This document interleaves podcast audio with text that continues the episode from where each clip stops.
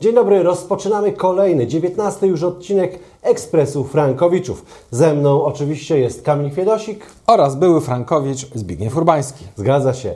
Tradycyjnie rozpoczynamy od skrótu informacji, którymi zajmiemy się w dzisiejszym odcinku. Najnowsze wyroki unieważniające członków społeczności Życie bez Kredytu w minionym tygodniu. Banki wstrzymują się w sprawie ugód z klientami do czasu wyroku Sądu Najwyższego. Frankowicze mają kilka możliwości zakończenia sporów z bankiem. Zdaniem wielu najlepszy jest sąd. Unieważnienie umowy członka społeczności Życie bez Kredytu. Tym razem chodzi o G E Money Bank, obecnie B P H. Wywiad z ekspertem. Wywiad z Frankowiczem. Odpowiedzi na pytania internautów. Kamil, przyznasz, że ostatnie tygodnie to i w prasie, i w internecie główny temat to wyrok Sądu Najwyższego, który zapadnie już niedługo, ale dla nas to jest oczywiście ważne, ale jeszcze ważniejsze są wygrane członków społeczności Życie bez Kredytu, a mamy się czym chwalić, ale o szczegółach oczywiście opowie Kamil. Tak, miniony, miniony tydzień zaczął się od unieważnienia umowy banku G E, obecnie B P H. Oczywiście na zasadzie teorii dwóch kondycji, więc to jeszcze bardziej cieszy.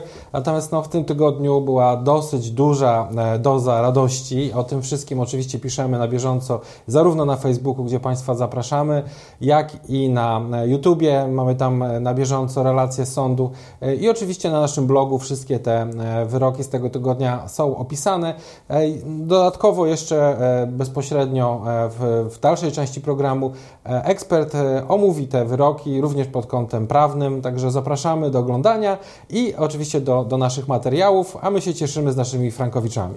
Tymczasem banki, czego należało się spodziewać, wstrzymują się w kwestii ugód właśnie do momentu orzeczenia Sądu Najwyższego. Długo już nie muszą czekać, bo w zasadzie no, parę dni. I zobaczymy, co się wydarzy. To jest to trochę z jednej strony śmieszne, bo wiedząc o tym, dlaczego banki tak robią, dlaczego w ogóle w jakiegoś rodzaju odpowiedzi przedstawiają, no to wiadomo, że jest to drogą, powiedzmy, eliminacji tych możliwości dochodzenia później ugód masowo przez banki. Są tutaj przede wszystkim, i na to trzeba zwrócić uwagę, opcje związane z tym, że banki nie mają środków na to, więc czym dłużej Frankowicz waha się ze złożeniem pozwu, a pewnie już za kilka dni nikt się nie będzie wahał, to tym dłużej banki mają te jednak mimo wszystko płacone raty, tak? Czyli co miesiąc otrzymują pieniądze i te pieniądze są niemałe, bo to są raty kapitałowo-odsetkowo od Frankowiczów. I czym dłużej będą oczywiście w jakiś tam sposób, można powiedzieć, no, obiecywały coś, co w przyszłości nastąpi, czyli na przykład będą proponowały jakieś ugody po tym albo po innym rozstrzygnięciu, jak będzie wyrok Sądu Najwyższego, to może powiedzą, że po gwiazdce. No, zawsze można coś wymyślić, żeby odłożyć w czasie decyzję o pozwaniu danego banku, dlatego jest to po prostu strategia i polityka banków i w tym zakresie nie sądzę, że cokolwiek się zmieni, tutaj żaden wyrok, orzeczenie Sądu Najwyższego nic nie zmieni, po prostu banki żadnych ugód pozasądowych nie będą w stanie zaproponować, gdyż nie mają na to środków.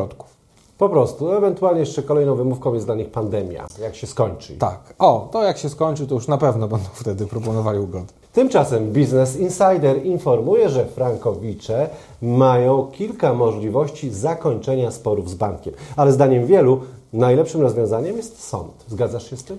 Znaczy sąd już od dawna wiadomo, że rozstrzyga sprawę wyrokiem prawomocnym i zakańcza cały spór z bankiem, tak? Tutaj oczywiście wszystkie inne okoliczności, o których możemy sobie mówić po drodze, są trudno osiągalne, chociażby z uwagi na to, że banki nie mają takiej decyzyjności w zakresie czy to poszczególnych placówek bankowych, czy nawet zarządów, bo trzeba pamiętać, że o takich rzeczach to mogą co najwyżej decydować ci decydenci na samej górze, czyli trzy akcjonariusze, właściciele, prawda, Rada Nadzorcza.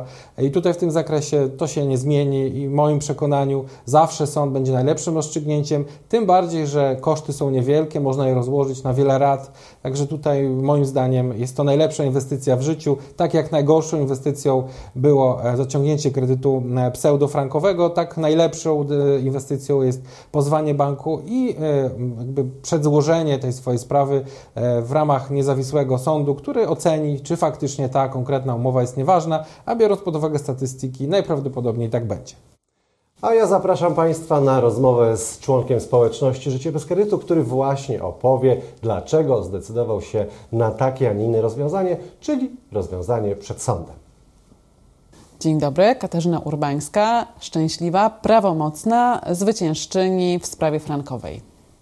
Moja przygoda z kredytem we franku szwajcarskim rozpoczęła się w dwa tysiące ósmym roku, pewnie jak większość kredytów frankowych. Wtedy również i mi obiecywano ten kredyt, proponowano ten kredyt jako najlepsze rozwiązanie, żeby wreszcie mieć swoje własne cztery kąty.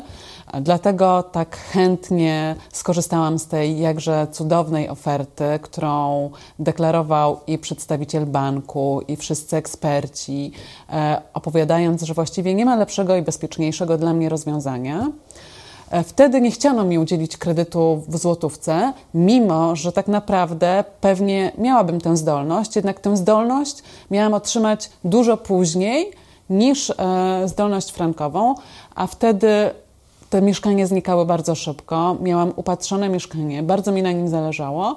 W związku z tym zdecydowałam się na kredyt we franku szwajcarskim, nie chcąc stracić mieszkania, które gdzieś było dla mnie okazją. Widząc, jak bardzo dużo kłopotów i stresu kosztuje mnie kredyt frankowy, jak właściwie każdy miesiąc dla mnie to jest sprawdzanie stanu konta i sprawdzanie, czy mam na ratę kredytu, postanowiłam odezwać się do znajomego, członka społeczności Życie bez Kredytu, żeby zerknął w moją umowę i, i zobaczył, czy ja mam jakąkolwiek szansę w rywalizacji z bankiem, czy jest w mojej umowie coś, co pozwala mi renegocjować umowę, sprawdzać, czy możemy się inaczej dogadywać. Kolega, do którego się zgłosiłam, Kamil Chwiedosik, powiedział, że zerkając moją umowę, powiedział, że mam tam właśnie klauzule abuzywne, niedozwolone zapisy, które tak naprawdę powodują, że ta umowa powinna być nieważna. Kamil Chwiedosik i społeczność Życie bez Kredytu namówiła mnie na złożenie pozwu. Oczywiście nie jest to łatwa decyzja i wydawało się, że będzie to bardzo ciężka i trudna droga, jednak wsparcie społeczności i to, że na żadnym etapie nie byłam sama, pomogło mi w tej walce. Okazało się, że nie taki diabeł straszny, że tak naprawdę najtrudniejsze jest zrobić pierwszy krok, a potem, mając wsparcie i społeczności, i kancelarii, można tę drogę w miarę suchą nogą przejść. Oczywiście pojawiają się trudniejsze momenty, pojawiają się momenty zwątpienia, ale właśnie po to jest ta społeczność, że na każdym etapie, nawet najdrobniejszych wątpliwości, można się odezwać i dostać informację, że spokojnie, czekamy, jesteśmy na dobrej drodze, wszystko będzie ok. Także jeżeli ktoś ma wątpliwości, czy pozywać bank, pozywać. Pozywać, dlatego że zawsze jest społeczność, która stanie murem, jest kancelaria i wspólnie uda się tę drogę przejść pozytywnie. Sprawa poszła nam w miarę szybko i sprawnie. Od momentu złożenia pozwu do wyroku pierwszej instancji minął rok. Pierwsza instancja wydała, sąd pierwszej instancji wydał wyrok na zasadzie teorii salda. My apelowaliśmy, apelowali również oczywiście przedstawiciele strony pozwanej. No i po półtora roku spotkaliśmy się w sądzie apelacyjnym. Sąd apelacyjny orzekł jeszcze korzystniej niż sąd pierwszej instancji. Sąd apelacyjny zasądził wyrok na zasadzie teorii dwóch kondycji, czyli uznał naszą umowę za nieważną i zasądził wypłacenie nam wszystkich rat niesłusznie pobranych z dziesięciu lat, czyli tego okresu, który nie uległ przedawnieniu. I w tej chwili bank wypisuje się z naszej hipoteki. Także od momentu pozwania do momentu prawomocnego zakończenia sprawy minęło niespełna trzy lata. jeżeli ktokolwiek ma jakiekolwiek wątpliwości, czy warto pozwać bank, to mój przykład chyba jest najlepszym przykładem. Warto. Warto zadbać o to, żeby sprawę prowadziła dobra, profesjonalna kancelaria, która dobrze zna temat, dlatego że unikniemy wtedy niepotrzebnych i kosztownych zawirowań po drodze. No i co? I zawsze mamy za sobą społeczność, która jak do niej przystąpimy, daje wsparcie, daje siłę, daje motywację, no i ekspertów dostępnych o każdej porze dnia i nocy. Polecam, Katarzyna Urbańska. A ja zapraszam Państwa na rozmowę z naszym ekspertem. Dzisiaj jest nim adwokat Patryk Zgrzebny, który omówi wyroki unieważniające z minionego tygodnia. Dzień dobry Państwu. Naszym gościem dzisiaj jest adwokat Centrum Prawa Finansowego i Ekonomii, pan mecenas Patryk Zgrzebny. Dzień dobry Panie mecenasie. Dzień dobry Panie redaktorze. Dzień dobry Państwu. Panie mecenasie, sprawa sprzed kilku tygodni. Członek społeczności Życia bez Kredytu wygrywa z Deutsche Bankiem. Bank finalnie nie odwołuje się od przegranej sprawy w sądzie. Czy to jest trend, którego możemy się spodziewać w przyszłości? Czy tak jak twierdzi Kamil Chwiedosik, banki przestaną się odwoływać od przegranych spraw? Faktycznie spotkaliśmy się z taką sytuacją, gdzie bank nie odwołał się po prostu od przegranego wyroku. Sprawa jest o tyle ciekawa, że toczyła się również ekspresowo szybko.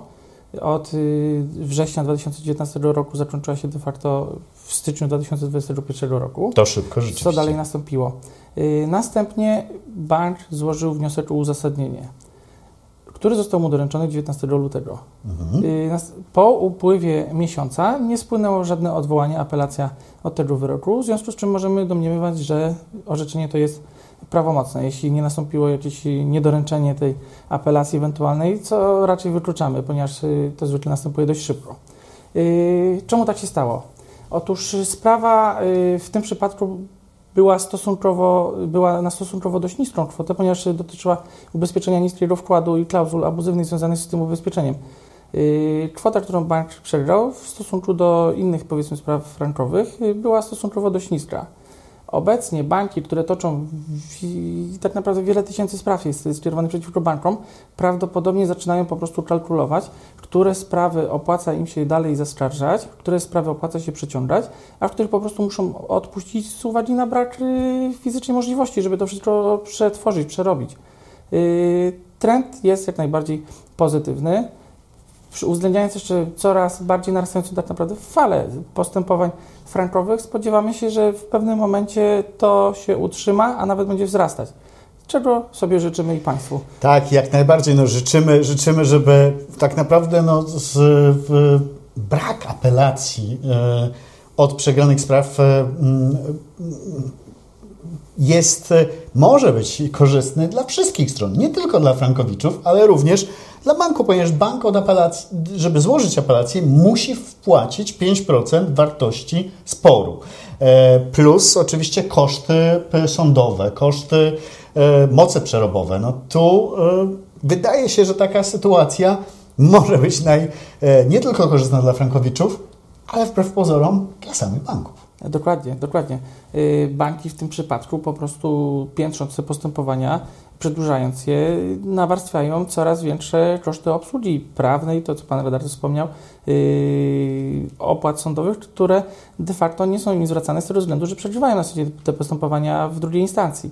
W związku z czym yy, z tak czysto ekonomicznego punktu widzenia nie opłaca się dla banków yy, przedłużanie tych postępowań. Przez pięć lat był Pan asystentem sędziego. W W Sądzie Okręgowym Warszawskim pojawiło się kilku nowych sędziów, między innymi został zmieniony sędzia prowadzący sprawę mojej rodziny. Czy ci nowi sędziowie przyspieszą generalnie rozpatrywanie spraw frankowiczów? Oczywiście, to jest naturalny rachunek matematyczny. Przypływ nowych osób, rąk do pracy nad sprawami frankowymi po prostu powoduje to, że odciążeni zostają sędziowie, którzy obecnie orzekają w danych sprawach. Dzięki temu, posiadając mniejszy wpływ takich spraw, sędziowie, ci nowo powołani sędziowie po prostu w naturalny sposób będą mogli przyspieszyć orzekanie w, w tych postępowaniach. Czyli to generalnie pozytywna informacja, że Naprawdę. nowi sędziowie, więcej rąk do pracy, szybsze, szybsze orzekanie w Sądzie Okręgowym Warszawskim. Naturalnie. Panie mecenasie, kolejne pytanie dotyczy świeżej sprawy. Wczoraj bodajże otrzymaliśmy informację, że nie będzie orzeczenia Sądu Najwyższego w sprawie najistotniejszej dla Frankowiczów, czyli odpowiedzi na pytania, które zadała prezes, pierwsza prezes Sądu Najwyższego. Rozprawa czy debata, nie wiem jak to nazwać, została przesunięta z dwudziestego piątego marca, uchwała, tak? Uchwała. Uchwała została przesunięta z dwudziestego piątego marca na trzynastego kwietnia bodajże. I czy... Co to oznacza? Przyznam szczerze, że z własnej perspektywy wydaje mi się, że niewiele to po prostu zmienia yy, dla sytuacji Frankowiczów, z tego względu, że orzecznictwo Sądu Najwyższego obecnie jest i tak bardzo jednoznaczne na korzyść Frankowiczów. Druga no. sprawa, że w lutym już mieliśmy jedną uchwałę również Sądu Najwyższego, no gdzie została potwierdzona yy, teoria dwóch kondycji. Yy, no i nie możemy zapominać, że jeszcze posiadamy orzeczenie T S U E, tak, w sprawie państwa Dziubaków, które było jak najbardziej korzystne dla Frankowiczów. Z tego względu brak tej uchwały nie powinien tak naprawdę powodować jakichkolwiek problemów dla obecnie toczących się spraw, czy tym bardziej nie powinien być hamulcem dla wszczynania nowych postępowań w sprawie frankowych. Yy, przypomnę tylko, że piętnastego marca yy, członek społeczności Życia bez Kredytu wygrał właśnie postępowanie przeciwko bankowi B P H yy, w pierwszej instancji. Wyrok jest obecnie nieprawomocny. Została zastosowana teoria dwóch kondycji. Brak tej uchwały nie zastopował po prostu tutaj tego zwycięstwa, tak? Gdzie sąd po prostu nie zostawił suchej nitki na, tym, na tej umowie. Zostały tam przedstawione m.in., że klient nie został po prostu poinformowany o ryzyku, że bank mógł dowolnie ustalać po prostu cenę kredytu, nie było informacji o spreadach.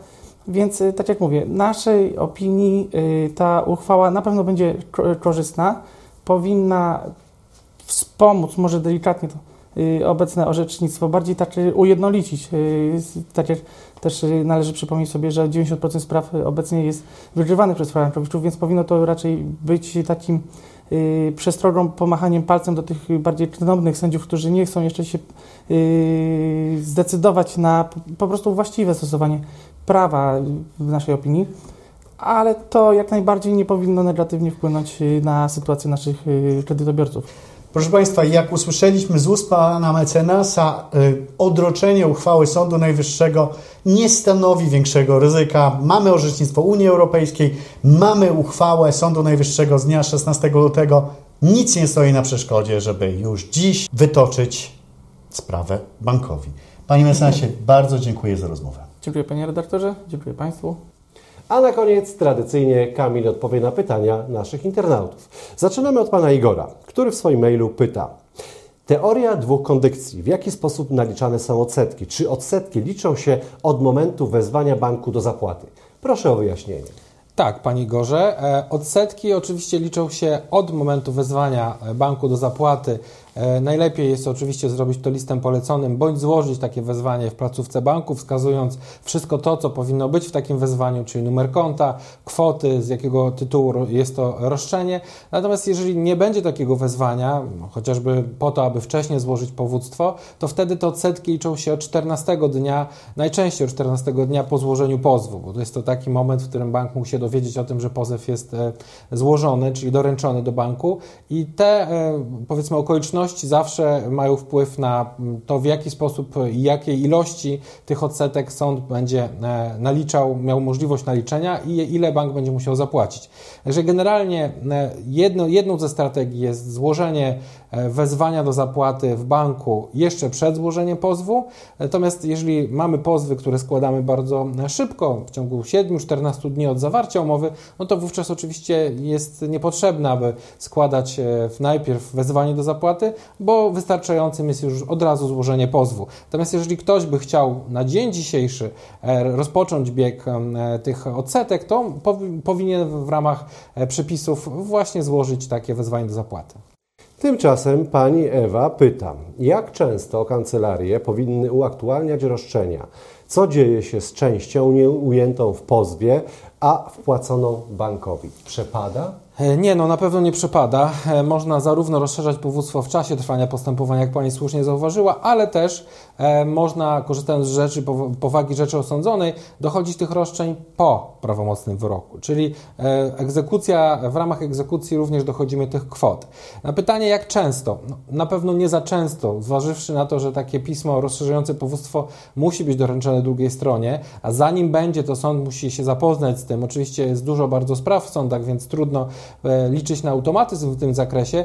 Natomiast no, to, co my robimy, oczywiście dynamicznie weryfikujemy możliwość złożenia takiego rozszerzenia powództwa o kwoty, czy też o inne roszczenia i w sytuacji, w której jest to dopuszczalne po to, aby oczywiście nie przedłużyć czasu trwania postępowania, to wykonujemy takie czynności. Natomiast co do zasady, dynamicznie prowadząc to postępowanie, no trzeba zważyć na to, żeby jednak złożenie rozszerzenia przynajmniej raz w czasie trwania takiego postępowania miało miejsce i wówczas od momentu złożenia takiego rozszerzenia powództwa dla tej kwoty od nowa biegnie, e, biegną odsetki, czyli ten czas, za, za który bank będzie musiał złożyć e, później e, zapłatę razem z odsetkami. Także no, tutaj można powiedzieć, strategie są różne.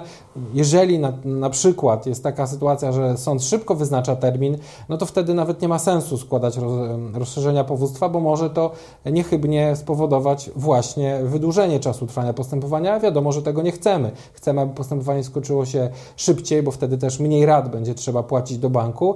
Dlatego z tej perspektywy powiem otwarcie, że najczęściej jest tak, że w czasie trwania postępowania jeden raz rozszerzamy powództwo. Kolejne pytanie dość często przewija się w Państwa mailach. Tym razem pyta Pani Olga. Jak wybrać najlepszą kancelarię? Pani Olgo, temat rzeka. Oczywiście pytanie jak najbardziej trafne, tym bardziej, że za chwilę wyrok Sądu Najwyższego i zapewne wielu z Państwa myśli o tym, aby pozwać bank jeszcze przed tym wyrokiem, bądź zaraz po tym wyroku. Natomiast no, tutaj te przesłanki są oczywiste, no, tak jak się wybiera dobrą, dobrego specjalistę w każdym zakresie. Oczywiście najgorszym tutaj doradcą jest niska cena. W moim przekonaniu cena w przypadku sytuacji, którą mamy raz do czynienia w życiu, najważniejszej tak naprawdę moim zdaniem decyzji finansowej, ekonomicznej, musi być oparta przede wszystkim na profesjonalizmie. Załóżmy, jak idziemy do lekarza, nie wybieramy najtańszego, tylko najlepszego. Tak? Jak pytamy się o, o to, jakim jest, kto jest najlepszym, powiedzmy, fachowcem, niezależnie od tego, w jakim zakresie, to również najbardziej zależy nam na tym, żeby on dobrze zrobił tą, tą, tą pracę, więc przede wszystkim stawiałbym na jakość. Jak zmierzyć tą jakość? Przede wszystkim doświadczeniem. Przede wszystkim tym, kiedy powstała kancelaria, która się tym zajmuje. Jest mnóstwo kancelarii, które na kanwie T S U E, czy teraz na kanwie sądu, wyroków Sądów Najwyższego, najwyższego, czy mówię oczywiście o tych, które zapadły w tym roku, jak i zapewne tych, które zapadały w zeszłym roku, no będą miały oczywiście duże pole do popisu, nazwijmy to marketingowego, gdzie będą oferowały różnego rodzaju świetne oferty, natomiast proszę bardzo mocno uważać na to, dlatego że to są sprawy, które raz można w życiu przeprowadzić i absolutnie nie można liczyć, że przy okazji jeszcze trafi się na okazję prowadzenia tego postępowania w jakichś niskich cenach. Na pewno relatywizm tej sytuacji jest prosty do ocenienia, to znaczy można zweryfikować sobie ceny, zweryfikować całość, można powiedzieć, usługi, którą, na którą powinno się składać zarówno oczywiście złożenie pozwu, przygotowanie tego pozwu w sposób właściwy, również zespoły negocjacyjne. Przykładowo u nas mamy zarówno zespół negocjatorów, którzy są przygotowani do potencjalnych ugód sądowych, jak i też z drugiej strony patrząc bardzo mocny zespół ekonomistów, którzy w tej chwili we własnym zakresie tutaj wykonując analizy mają do czynienia z wieloma zagadnieniami, które są potrzebne do tego, aby udowodnić roszczenie co do wysokości i przyznam, że akurat mamy tutaj największy w tej chwili zator, jeżeli chodzi o przygotowanie tych analiz, dlatego też bardzo ważne i na to zwracamy uwagę od wielu, wielu tygodni, aby jakby polepszać te nasze moce w ramach właśnie wykonywania analiz, a nie jest to proste, dlatego że taki analityk musi również mieć wiedzę w zakresie kodeksu postępowania cywilnego i generalnie tego, jakie te roszczenia, w jaki sposób powinny być wyliczone, to są skomplikowane wyliczenia w wielu przypadkach,